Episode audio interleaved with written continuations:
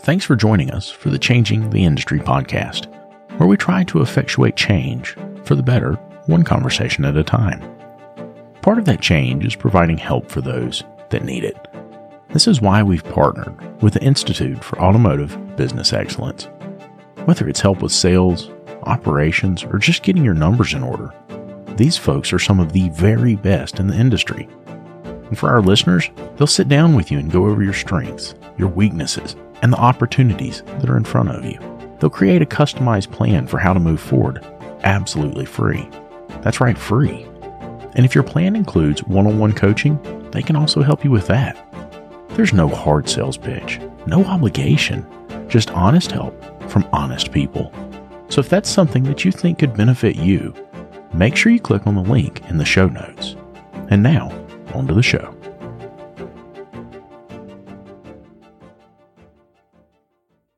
I was walking out of the bathroom a few minutes ago, and as I opened the door, Cecil, like I'm walking out, and Cecil's still in the bathroom. He says, "Oh, that's nice and warm," and I was like, "What are you doing?"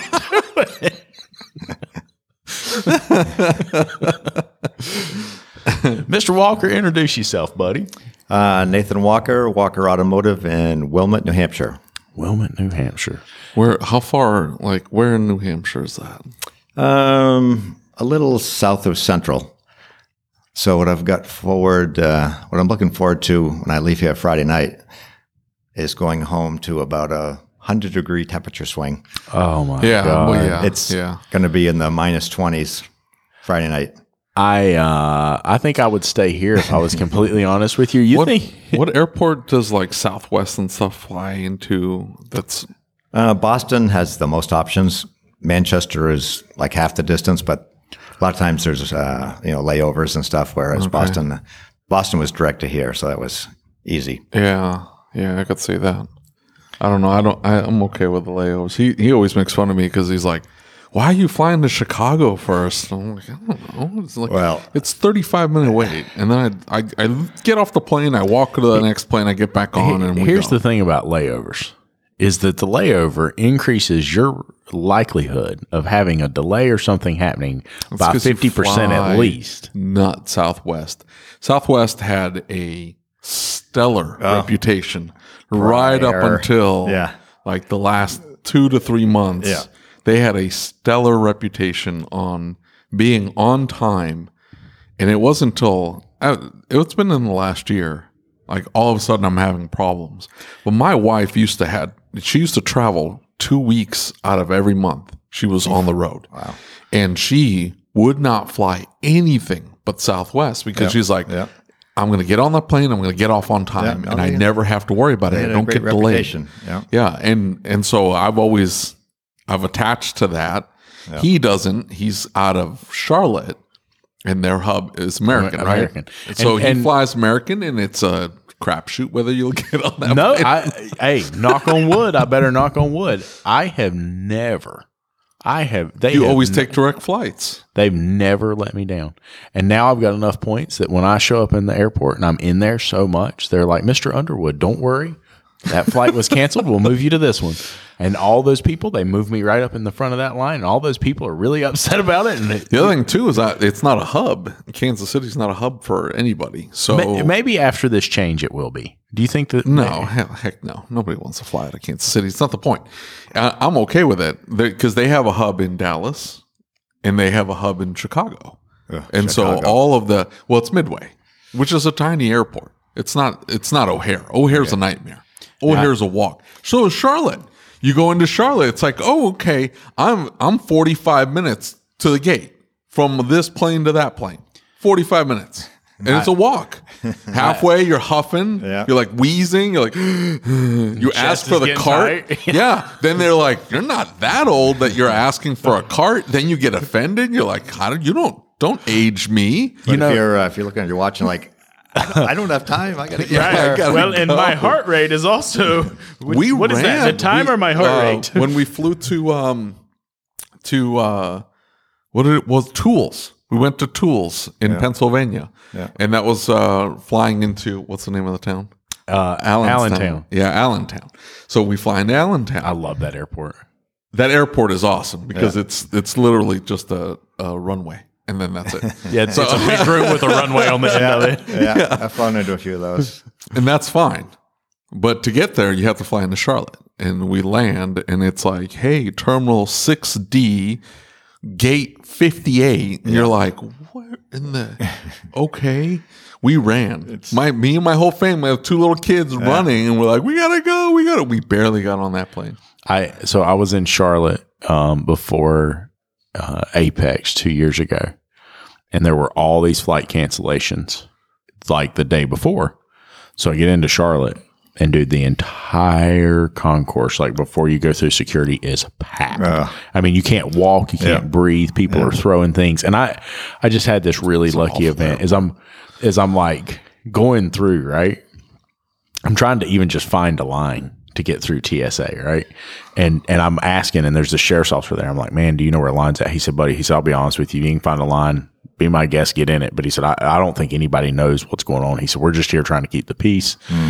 And so at that point, there was a there was a young girl, um, and she was one of the porters pushing a wheelchair, and she's pushing it through, and she comes by, and this man grabs the wheelchair out of her hands, and he grabs it, and he throws it, and he like takes it out of her hands and tosses it, and I mean like into a sea of people, right? There's nowhere to go, and so she just like breaks down, and and so I walk over to her, and I just felt terrible for this poor girl because I said, hey, you know, there's a spot over there between the, like, there's a spot where the the area before security closes down a little bit. And we were standing in that closed down spot. And right outside that, there was this little cutaway where she could go walk. And I said, Hey, I said, you're doing a really good job. And it's okay. Like walk out there and just catch your breath. Go over there. You can step aside, pull your mask down, catch your breath. You're okay. Because I could see her like going in full blown panic mode, you know? And I felt bad. And I think everybody in the room was panicked at that point because it's just uh, on the verge of being a riot. Yeah. So she walked over there. She got her wheelchair. She pushed it over there. And a few minutes later, she came back and she said, Where did you need to go? And I said, I'm trying to get to anything pre check. I've got to get to uh, B, I think it's B60 some, or B16, which is at the very end of the B concourse. And I, I said, I just need you to point me in the direction of security so I can get in the TSA line so I can go. And I've only got like 15 minutes to get there. I think I've missed my flight. And she said, Come with me. And she like drags me all the way up to the front of the TSA pre check line, pulls the little thing up and says something, shows her badge and says something to the guy at TSA. And so I start to like go through the line and I'm putting my stuff up. He said, no. He said, she said, you're going through security. You need to go. And like points at me and I like run through security, dude. I run up into the gate and, and he's like, we're closing the door. We're closing the door. And I'm like running down the jet bridge to get on the airplane, you know, like, holy cow. Lucas and I have been telling you about PartsTech for a while now and how it gives you access to unlimited parts and tire vendors and direct integration with over 35 shop management systems. And now they've just launched a new referral program. All you have to do is open your PartsTech account, go to My Shop, and click on the rewards tab. There you'll find your referral URL, which you can share via email, text message, or on your social media. If your referral signs up for a new account and places five orders in the first 30 days, PartsTech will send you a $100 gift card. That's it. Nothing else is needed. Your referrals can get you $100 just for using PartsTech, which by the way, is absolutely free to get started with. So if you're using PartsTech already, start sharing that referral link. And if you haven't signed up for PartsTech yet, what are you waiting for? Click on the link in the description or go to partstech.com forward slash podcast. That's partstech.com forward slash podcast. Hey, one more thing. If you find out that your shop management system doesn't integrate with PartsTech, it's time to upgrade. David and I use what we believe to be the very best system on the market, Shop-Ware. With unmatched features like Parts GP Optimizer and DVX, which is their digital vehicle experience, Shop-Ware really is way more than just a shop management software. With it, you'll be able to create an immersive and interactive experience for your client, setting you apart from everyone else using run of the mill software. Are you ready to upgrade? Click the link in the show notes to get started. Eric That's did not close. make that flight. That's too close for comfort. oh yeah, dude. And you know, I, that is the only tight experience I've ever had with American. I don't think I've ever had, and that wasn't their fault. they they couldn't have done anything about it. They said that that there was something like uh, 52,000 people pre security in that airport that morning. Oh my God. Yeah. There was no, you couldn't even breathe. So, Well, Chicago, I got stuck overnight in Chicago on two consecutive trips. holy cow. In O'Hare, Two consecutive trips. Yeah. O'Hare or Midway. Uh, midway. Yeah, And I was like, and I've heard many people say, whatever you do, try to not schedule a layover Yeah. Yeah. in Chicago. in Chicago. Yeah. Oh, I do, we do it all the time because I fly out of Kansas City. It's like if you're trying to get anywhere, Hmm. you're going to Chicago. Yep. He's two making trips him in a row. nervous. He's like, "What?" two trips in a row. I was like, all right. I, Yeah. I am trying to avoid this airport at all, any cost. I will do my very best to fly direct everywhere I can because I mean, the just- winters, the winter can be a little dicey, but you know that's no different than New Hampshire. Like sometimes a lot of snow. Like it is yeah. what it is. yeah. Being in a plane, having to have it de-iced is quite common. That's for sure. Yeah. yeah. Uh, so you you were sharing a little bit about your shop ownership journey, and that that you've been doing it a while, 31 years. Yeah. and so you've been in this. How long did you say you'd been in this group? Well, it, it changed from uh, RLO, you know, to uh, the institute being uh, purchasing them out. But between the two, uh, 18 years, and I found out the uh, I was the infamous been in it the longest of any current member. I don't know if that's good or bad. Slow learner, slow learner, maybe. So, um, you know, I, I was pretty inspired by what you were telling me earlier, um, because one of the things that we've talked to a lot of shop owners about, and we've had a lot of these discussions, is a lot of guys write it out to the very end, and they say the shop is my retirement, and this is it, and I'm going to sell it, and I'm going to Yeah. make a bunch of money. I'm going to do something that's going to be my exit strategy, right? Yeah. And it sounds like you've come up with a different plan. Tell me what the plan is. Well, the plan. So I just turned 60. My plan for many years was to have a strategy in place by uh, that time I was 62. Now, whether that was finding someone who was going to buy me out completely or be a partner, so I only had to work, you know, four days a week, Yeah. three days, whatever it may be, but just to give myself more flexibility to be able to do more things I wanted to do. Right. Um, so luckily the current uh, guy employee I'm working with was going to buy a place, had it all worked out, had the financing, SBA, local bank, plus savings, and uh, the deal fell through. And he was in my office interviewing. At that time, he expected to, you know, be in his new business, Yeah. running it, and but within a half hour of us sitting there talking and me finding out that I had like this amazing candidate to possibly be my successor, you know, Yeah. sitting right in front of me, uh, to him saying, I can already tell that this is, this is going to be a better fit than what the other one Right. was. And I'm, and I'm already glad that fell through because I just, I got a better feeling about this already. And So- and isn't that isn't that amazing how like life just finds the perfect path? You know what I mean? Like things just you know what was it the guy said? Life has not found a perfect path. What are you talking about? To literally dodging dumpster fires every single day. What in the hell are you saying? you dodge dumpster fires. You're 60 years old. You're not that old. Look, you're making me feel bad here because I'm like not that far away from you. I'm not saying I'm six years old.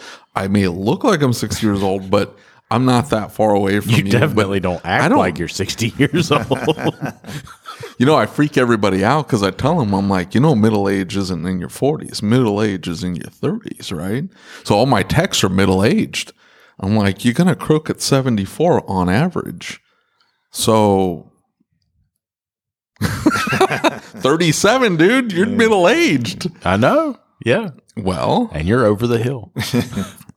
but you know, things are going to change or whatever. Like, you may have another 25, 30 years, 35 years. Like, that's a whole lifetime for this one over here. So, like, why, why try to get out of the business? I guess is what I'm asking. Oh, 31 years and I should have added up the number of uh, employees when I was looking. When I was telling you about looking at QuickBooks Yeah, to get yeah. information on a past guy. I should have added up the number of employees over 31 years I've had. I mean, it does kind of wear on you, you know. Uh, I've had, Yeah. had my ups and downs, a lot of ups and downs. Uh, definitely on the upside now, and feel the best I've felt in a long time as far as about the you know the people I have in place and Sure. not having to go and work every day and like coming to this and feeling like I don't. Everything. I don't even need to Yeah. they'll, they'll text me or call me if there's a problem. If I don't hear from them, I know I'm going to come back and there's not going to be any any problems. You know, so that's a great feeling. Um, but you know, I've, uh, 31 years. Uh, I worked 10 years before that at a Chevy Cadillac dealer as a flat rate tech. So that was, you know, so that's 41 years. You know, it's like I feel like I've had I mean, you know, there's certain as actually one of the biggest things that I'm like, oh my god, am I going to have to start paying for my own car repairs? That's actually one of the things that has gone through my head. You know, like, I, I've said that before. I'm like, Yeah. and everybody makes fun of me that I'm going to try to sell the shop as quickly as possible, but I'm like, I'm not paying retail yeah, you know, for car repair. I've had, I had enough cars and enough repairs done that I'm like, oh my god, if I had to pay for all those, Oh, I know, Oh, right? And now, right? and now I might have to pay for. I'm like, maybe I have to work something into the deal. Yeah, that's You it. know, That's like, it. When it's slow, we can pick and choose when you work on my cars, but you know, we uh, we we get a deal. You know, we work a deal out or something. Uh, but what's next, though? Uh, well, I have a, a place up in Maine, so like I was telling you, when I leave here Friday, it's That's gonna- what they do when they're up in New England, like northern part of New England. They just go further north. Oh yeah, yeah. You go north. I, hang on. I'm, I am the complete opposite of that. I'm already trying to figure out how to go farther south. Well, It- it's funny. We uh, we have uh, a lot of what we call snowbirds. You know, the people that summer, you know, a lot in Florida, uh, or winter, I should say, winter in Florida. They come in back to our area in the summer. Um, and there's a lot that move down here, and it's funny how many, you know, it's like a year, two years, a couple of years Yeah. later, they're back. Hey, no, see, we listen, we've got a term for that. Okay. So I'm from the mountains of North Carolina. And the thing about the mountains of North Carolina is, is that in the mountains of North Carolina, it's two hours on an airplane to here. Okay. Not even quite two hours. And so right now it's in the 40s, 30s, 40s there. Okay. The, the coldest it gets is probably zero. Okay. The hottest it gets is probably 95. So what we have found is everybody from up there comes to Florida and then they become halfbacks because they come halfway back Yeah. and they land in North Carolina and then they transit to Florida when it's cold and come back to North Carolina when it's warm because they can't handle the heat. So Oh yeah, the heat is. it's intense. People that don't grow here, up in it aren't used to it. right? They don't handle it very well. Oh, I know. Uh, tell us a little bit about your journey of starting a shop. All right. So, uh, just had the, there's nobody in my family that's mechanical. Uh, you know, so many times I hear, you know, at meetings like this and stuff, you hear about all these, you know, the generational things. Nobody in my family was even mechanically inclined, Okay. like at all. Somehow, I, I don't know where I got it, but I just, right from the beginning, wanted to someday run my own shop. Yeah. So, uh, out of high school, went to technical, you know, two year technical Okay. uh, associate degree program. Graduated first in my class. Um, granted, that was like a class of like 30 some odd that started, and only like uh, six or seven of us graduated, you know, Right. high attrition rate. Um bounced around a couple dealerships and finally, like I say, uh, ended up at uh, Banks Chevrolet Cadillac in Concord, big, big dealer. Uh, basically, that's where I really got my roots of on the job training and also a lot of, and they provide a lot of training. Okay. So I worked there 10 years, but was always, the goal was always by 30 to have my own place. So I had purchased a piece of land, had a ranch house on it, but it was, uh, you know, in a commercial right on a main road and everything. So I built the shop and then I, I still worked at the dealer, which is 30 miles away for a year. So I worked full time at the dealer for a year while I was started Right. Starting your own shop. Yeah. part time in my own shop. And that was a rough year. I bet so. Uh, I really wouldn't really recommend it to anybody. it was, let's just say if I was married at the time, I probably wouldn't have been married still Right. a couple of years later. Um, I mean, there was many, many, uh, it was a small town where, I- you know, where I grew up and where I had my shop. It was only about seven, eight hundred when I, uh, when I grew up and it's only like twice that now. Uh, but there was many nights that, uh, the local cop would stop in, you Yeah. know, just poke his head in the door. See, the light's still on. Just want to make sure you're all right. You know, it's 10 o'clock, 11 o'clock, 12 o'clock, Right. one o'clock. Not too often that was that late, but once or twice, you know, and then have to get up the next morning, drive Do it all 30, over again. 35 minutes. Well, So that was a rough year, but you know, I quit like the week of my 30th birthday, went to work, you know, full time. And, um, when my first employee was a guy who I worked with and had come and was working part time also, just like I was. Yeah. Yeah. Helping me at my shop. And then, uh, yeah, 30 years later, it's uh, been a roller coaster of many employees and many ups and downs. And how how much did you pay for the piece of property in the first shop? Uh, the property when I bought it, I paid. I think it was like a hundred thousand. Okay. And did you save all that up, or did you finance it, or did you? Uh, I had saved a good portion of it. Actually, uh, I was a saver. Right. You know, I would. The uh, I forget who was at the dealership would come to me from time to time and say, you know, you get like six paychecks you haven't cashed. Will you, will you please deposit those things? Like, Right. I'd have them in a drawer in my toolbox. You know, uh, Right. which wasn't the wisest thing to do, but it's just a, you know, I didn't spend it, you know. So, yeah, I was a, a saver, so I had saved up a lot, you know, so I didn't have to borrow too much. And then you financed the rest. And and did you build your own building? Yeah, And Yep. So, built the building. Then it was uh, about 15 years later, put an addition onto it. Um, you know, still remember the first year, uh, cracked a million, which I never ever, you know, right. I envisioned myself and a helper or two, maybe, you know. You know, it's and now we're half again past that, you know, type of thing. Yeah. So just gone into territory I never ever envisioned right. even remotely possible. You know, so and making more money than I ever envisioned. Right. Well, So why not go in the direction of the like nine shop owner? Like why not go in that direction? That's just that's just not my thing. I, Really? one time I thought it was, and I uh, so actually I have a, a stepdaughter who lives in Australia. So I've I've been to Australia several times. I had a daughter a little little older than your average uh, person. So when my daughter was, uh, I think she was only like maybe seven, and she had she'd flown to Australia like four times already by the time she was seven. And so one time when my wife and daughter were in Australia, I was went and was talking with a guy I knew who was looking to get out and, yeah.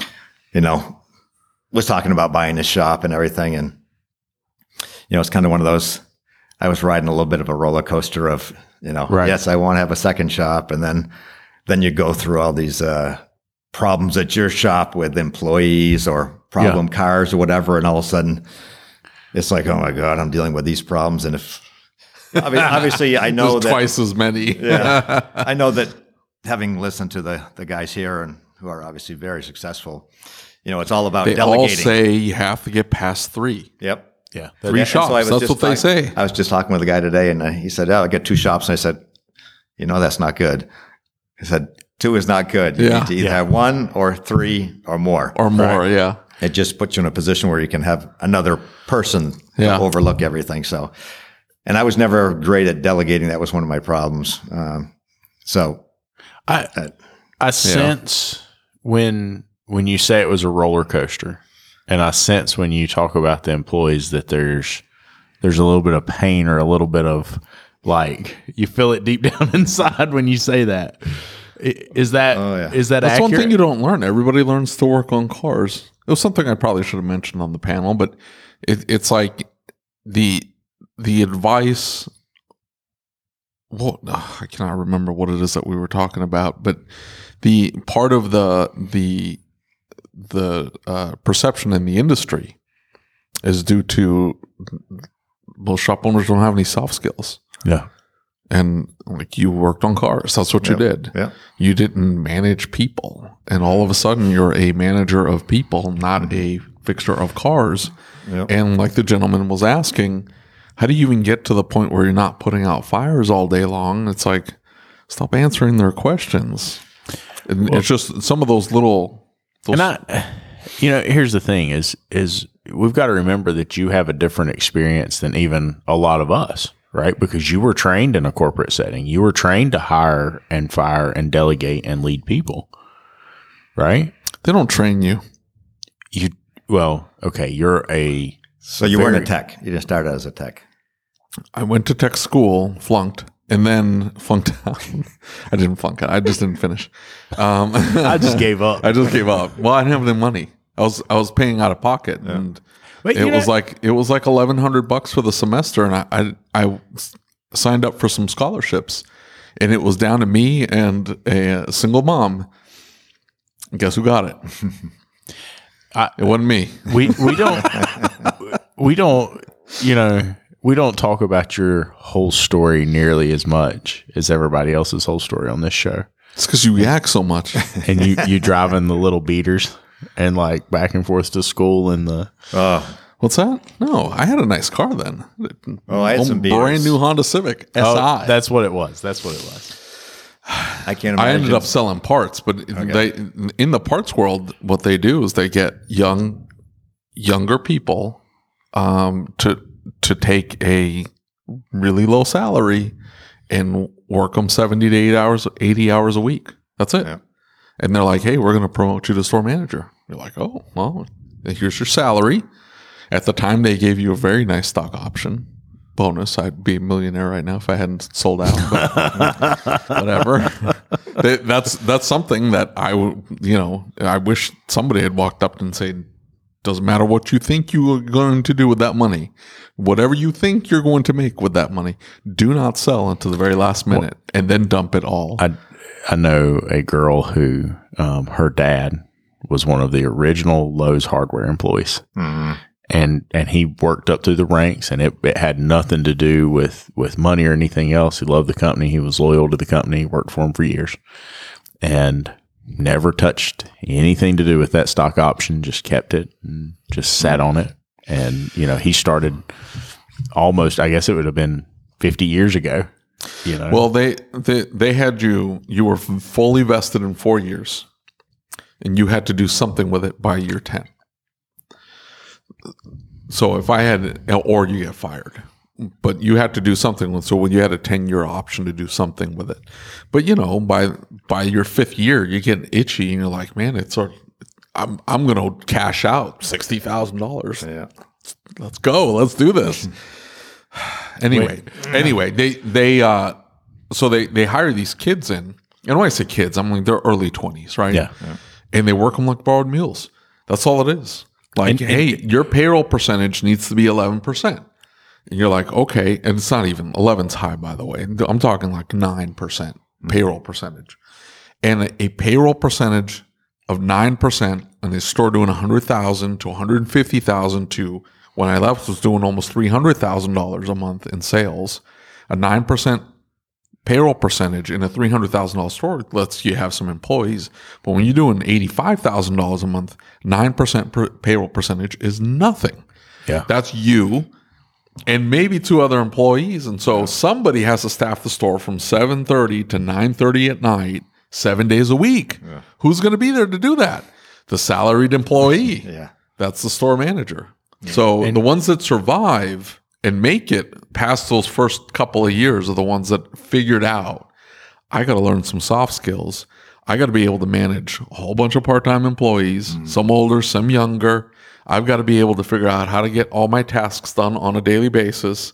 I've got to not be the person that answers all the questions, answers all the phones, check out all the customers, looks up all the parts. I can't do that.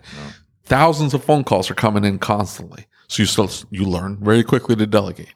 Delegate and inspect. and th- that that experience has served you well. It really has. I mean, because I I, I I threw it all out the window when I opened my shop. Because I mean, I'm. I'm sitting here thinking about it, right? And I'm thinking, man, I wish somebody had told me some of that, you know, ten years ago, fifteen years ago. I could have really done something with that, you know. And I, I, I think as owners, it's it's all too often that you know I feel each one of those employees. Right, I'm the same way. I look in my shop management software, I look in QuickBooks, and I see all those inactive employees, and I'm like. You know, like it, it's not exactly a good feeling, and but but that's what business does, right? Yeah, I mean, you, there's times when, unfortunately, you you hire a body. You know, Yeah, most of the time you try not to do that, but there's there were times when I did that many times, and it was just it was worse than having nobody. Yeah. Yeah. as it turned out. yeah, You know, but uh, Almost Tho- every time. the- almost every single time that Yeah. ends up being the case. yeah, yeah. it's uh, part of the learning experience. You know, as they say. Yeah, unfortunately.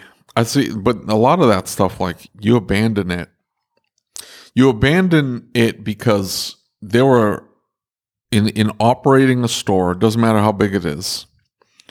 The one thing like for me, the one thing I didn't have to deal with cuz you know, you look back at that and go, I was wildly successful at what I was doing. I was able to show double digit growth year over year during the Great Recession. Mm-hmm.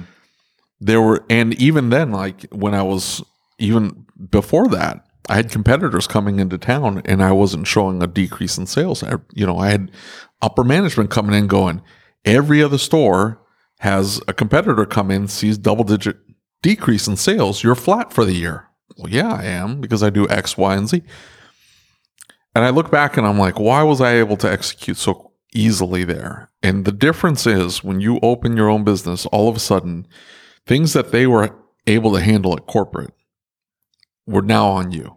Yeah. Specifically the marketing. Mm. I always had customers. You open the doors, you turn the sign on, phones start ringing. Customers are coming in the door. Your job was to retain those customers, convert those phone customers into in the walk-in customers and take care of those walk-in customers to make sure they come back a second time and that they always come to you Yeah. to the to your store that you have a good crew that you're reliable that you hire good people. There's things you put in place. Sure. but you never had to worry about where the customers go where's that next car going to come in? And that that, that was uh, earth shattering for me. And paying the taxes and handling the i don't i still don't pay the taxes i don't pay those taxes you don't have to deal with that he's in new hampshire sales tax no sales No. tax in new hampshire they have income tax though right Live, live free or die.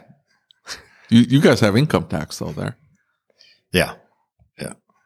It's not very much though No, taxes aren't bad, but it's funny how uh, people come in from out of state and they, live free or die yeah, I love that. some, That's it's on their license plates. yeah. Actually, my uh, my wife has a friend who, from down this way, I'll say. And, uh, you know, it's like we had no helmet law, you know, motorcycle helmet law or Yeah. anything, and so she always said, "Live free and die." that was that was always her thing. But she was also one that didn't understand a lot of the basics of like she'd see places where I mean logging in you know New Hampshire and Northeast and stuff, and so she'd see where they would they'd be logging, and she'd be like, they're gonna they're gonna replant a tree for each one they cut, right? and we're like, no, come back in a year and see how many are already grown up. Yeah. You know, Yeah. it's like Yeah. no, it, it's clueless. You know, just Yeah. clueless. Yeah. they do grow back, you know, Oh yeah. the Oh, trees. fast, Like- and a lot faster. and here's the thing: like, they need to grow back. It's, I don't. I don't understand that people ha- have an issue with logging. It's like, you know, if I cut all the trees down, I'm out of business, right? like, I have to have more trees. So we're going to make sure that we sustain this and that we have more trees growing. Thank you for listening to the Changing the Industry podcast. If you enjoyed the show, do us a favor and leave us a review on your favorite podcast player. And don't forget to set it to automatically download the latest episode. Our efforts with this podcast, the YouTube channel, and the Facebook group wouldn't be possible without the support of our awesome sponsors. So please take a moment, check them out by clicking on the links in the show notes.